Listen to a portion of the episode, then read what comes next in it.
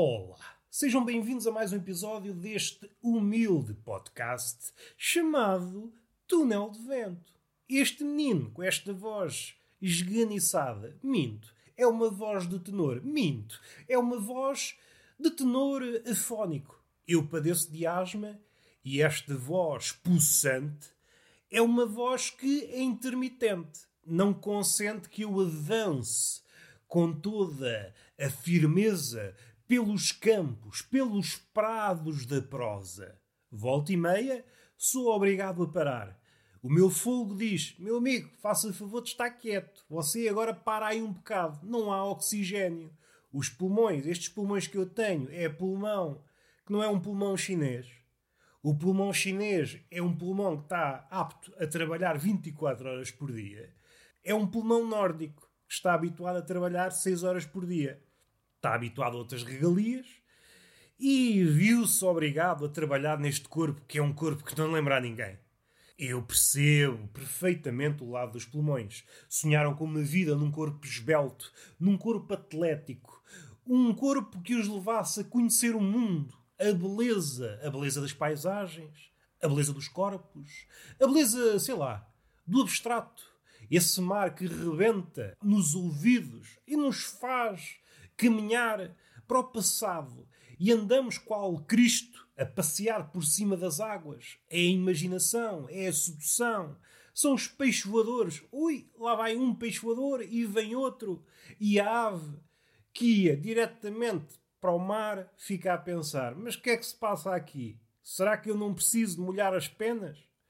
E eu continuo a caminhar na minha reflexão eu não sou aquele rapaz, aquele monge contemporâneo, inicia a meditação e assim que é confrontado com o beliscão da realidade, para a meditação. Não, meus amigos, isto é meditação profunda. Continua a caminhar em cima das águas. Tem de ter cuidado, é com o plástico, com as palhinhas, com os barcos. Ou seja, mesmo alcançando este estado de parvoíce, podia chamar um estado de nirvana. Tanto quanto eu sei, o estado de nirvana não permite à pessoa dita normal caminhar em cima das águas. Não permite. E alguém podia dizer, Roberto, tem muita pena, mas isso não faz sentido nenhum. Ora, aí está, um trator. Quer dizer que não podes ver um gajo a caminhar acima das águas. Faz-te logo confusão. Vai logo dizer, olha, aqui está um mentiroso. Deixa lá o homem, que neste caso sou eu, caminhar em cima das águas que é que diz a ti que isto é uma metáfora? No fim de contas, sou uma espécie de jockey de um cetáceo que está a servir de chão. E eu estou em cima de um cachalote. E é uma amizade. Ao contrário de Jonas, ao contrário de outros seres, mais ou menos da Disney ou da Bíblia, eu não vou para o interior do mastodonte. Não. Parece-me um sítio pouco digno. Não é que eu seja merecedor de todas as honrarias. Eu não sou merecedor de castelos. De pessoas cujo propósito é servir, utilizando uma expressão do Príncipe em Nova York, aquele filme do Eddie Murphy, não preciso de pessoas cujo trabalho é lavar-me o pênis. Ou melhor, precisar preciso, só que não tenho a disponibilidade financeira. Agora que equacionamos as coisas, que vida é esta que nós levamos não temos pessoas cujo labor é lavar-nos as pendurezas. Será que esta vida, tal como a vivemos hoje, vale a pena ser vivida? É como se tentasse que a verdade pegasse de empurrão. E o empurrão é o quê? A assonância, a repetição de sons. Os poetas são sacanas. Embalam as pessoas. Está aqui algo familiar. Mas do quê? Está aí o teu pai, a tua avó, o teu filho? Não. Sons. Eu queria uma relação com sons belas chapadas nesse focinho. O leitor, volta e meia, vem-se com essas, armado ao pingarelho. Eu descobri a verdade, uma verdade curta, de perna curta, ou melhor, uma verdade de perna amputada. Uma verdade que não vai muito longe.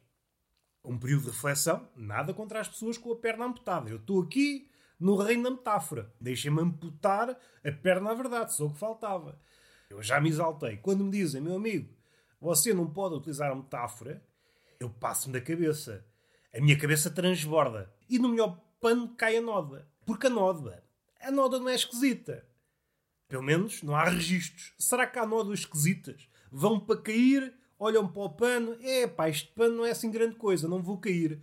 Retrocede e faz um pirete à gravidade. A gravidade até aparece ao pé da Noda, então minha amiga, mas que é isto? Pá, tu eras para cair. E a Noda, não, não, eu só caio em panos bons, não quero panos maus. Isto parecia mais engraçado na minha cabeça. O mundo dito palpável tem destas coisas. Estraga-nos a piada toda. Ah, mas não tem piada. Calma. O homem está a passear em cima das águas. Em cima do seu cachalote de estimação. Ao contrário de Jonas, não estou no interior. Segundo se diz, é pá, as entranhas de um cachalote é coisa assim fedorenta. Um cachalote moribundo, ou mesmo putrefacto, é um cheiro dos mais nauseabundos que há. E se é para cheirar mal, é pá, vou para um autocarro em hora de ponta. Já que estamos num autocarro em hora de ponta, e fazendo a ligação para essas trabalhadoras cujo ofício é limpar o pênis divino, divino barra, o pênis nobre, é um pênis de boas famílias. Dito assim, até parece um trabalho uh, pomposo. Que é que fazes? Ah, eu limpo pênis de boas famílias. Sim, senhor, um trabalho como deve ser. Vamos respirar fundo. Proponho uma espécie de trabalho que não existe. Uma pessoa cujo trabalho era estar nos transportes públicos a averiguar as outras pessoas. E pegando o exemplo do DJ, o DJ tem muita mania de dizer: ponha os braços no ar, é! O que é que o braço no ar tem a ver com entusiasmo? Então, uma pessoa que não consiga pôr o braço no ar não se consegue mostrar entusiasmada? A pessoa pode estar toda entusiasmada por dentro. É pá, mas não consegue. Dá-lhe ali uma dorzinha no braço. É, não consigo levantar o braço. Tu, para mim, és uma cambúzia. Tu não levantas os braços. E então levanta todos os braços. É... é como se o entusiasmo de uma sala fosse medido por braços no ar. É pá, não faz sentido. É fácil. É fácil de simular. Eu sugiro um DJ que diga: Meus amigos, deixem-se estar como estão, quietos, quietos, com os braços onde estão, quietinhos. E essa figura podia ser transplantada, se quisesse fazer um part-time de dia, para os autocarros, para os metros, transportes públicos, comboios. As pessoas que andam com os braços no ar, nos autocarros, nos metros, aparecesse lá um DJ, não quer mãos no ar. Em vez de dizer quer mãos no ar, não quer mãos no ar. E o pessoal todo entusiasmado com as mãos nos bolsos. Isto para quê? Para combater o cheiro pouco convidativo. Cá está, uma profissão que faz falta. Um DJ que diga, faz favor, não pôr as mãos no ar. Estou cá para isto, meus amigos.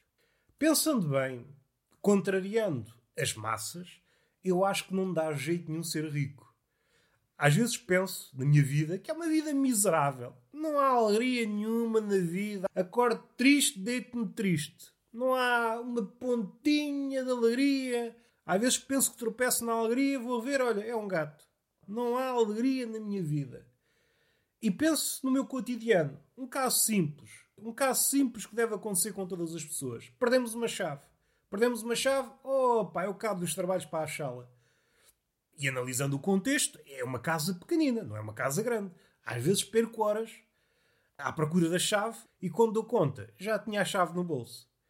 E é nessas alturas que eu, que eu, que eu choro. Eu choro copiosamente, como se fosse uma tempestade.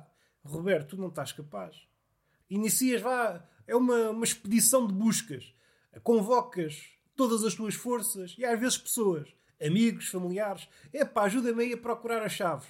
Uma expedição, alguém perdido debaixo de uma avalanche. Vamos salvar as chaves, vamos.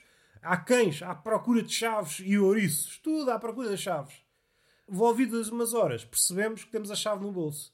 E depois não podemos confessar. O que é que acontece? Atiramos as chaves para um sítio qualquer e tentamos simular que as achamos. Isto é sempre um problema. Temos de ser um bom ator. E volta e meia acontece isto. Nós atiramos a chave para um certo sítio. Eu não estou a sugerir que usem este método. Se quiserem dizer, olha, meus amigos, é só para vos dizer que esta expedição que durou horas e horas, eu sempre tive as chaves comigo, no bolso. Só que eu sou um burro do caralho. E as pessoas, é pá, se calhar vamos acabar a amizade. Se calhar vou sair da tua vida. Eu despendi a coisa que é mais preciosa, o tempo, para procurar uma coisa que já tinhas. Pois, é só o que vocês dizem. Neste caso, mais vale mentir. Esta mentira tem perna curta. É genético. A mentira tem quase sempre perna curta. Há exceções. Há mentiras com uma perna longa. Pernão que nunca mais acaba. Parece modelo. Essas aí são mais difíceis de apanhar. Ainda para mais com a minha condição física. Vejo a mentira, faço-lhe sinais, mas ela não quer saber. Vai à vida dela. Voltando às chaves. Vocês simulam que encontraram as chaves naquele sítio. Mas um dos elementos da busca já passou por aquele sítio. E ele vai dizer: Não, não, a chave não podia estar aqui, que eu já estive aqui a vasculhar. E é aí que entra uma tensão. Ou vocês insistem: Não, não, isso és tu que és maluco, és miúpe. Estava aí, pá, não, ou se não às tantas, não, não estava bem aí. Estava ali no outro sítio, mais não sei aonde. E então chega outra pessoa: Não, aí onde tu estás a dizer que estava, também procurei. E às tantas descobre-se que é tudo uma farsa. É tudo uma farsa e que isto tudo não passou de um pretexto para conviver. Só que é um convívio que resvala no azedume. Às tantas vocês confessam. Peço desculpa, sou um burro do caralho, sempre soube onde é que estavam as chaves. Peço desculpa, peço desculpa. Bom, saindo deste episódio e transplantando-o para a casa dos ricos, eu entendo que é um problema, é um problema estupidamente maior. Procurar as chaves numa casa de duas assoalhadas é diferente de procurar um palácio.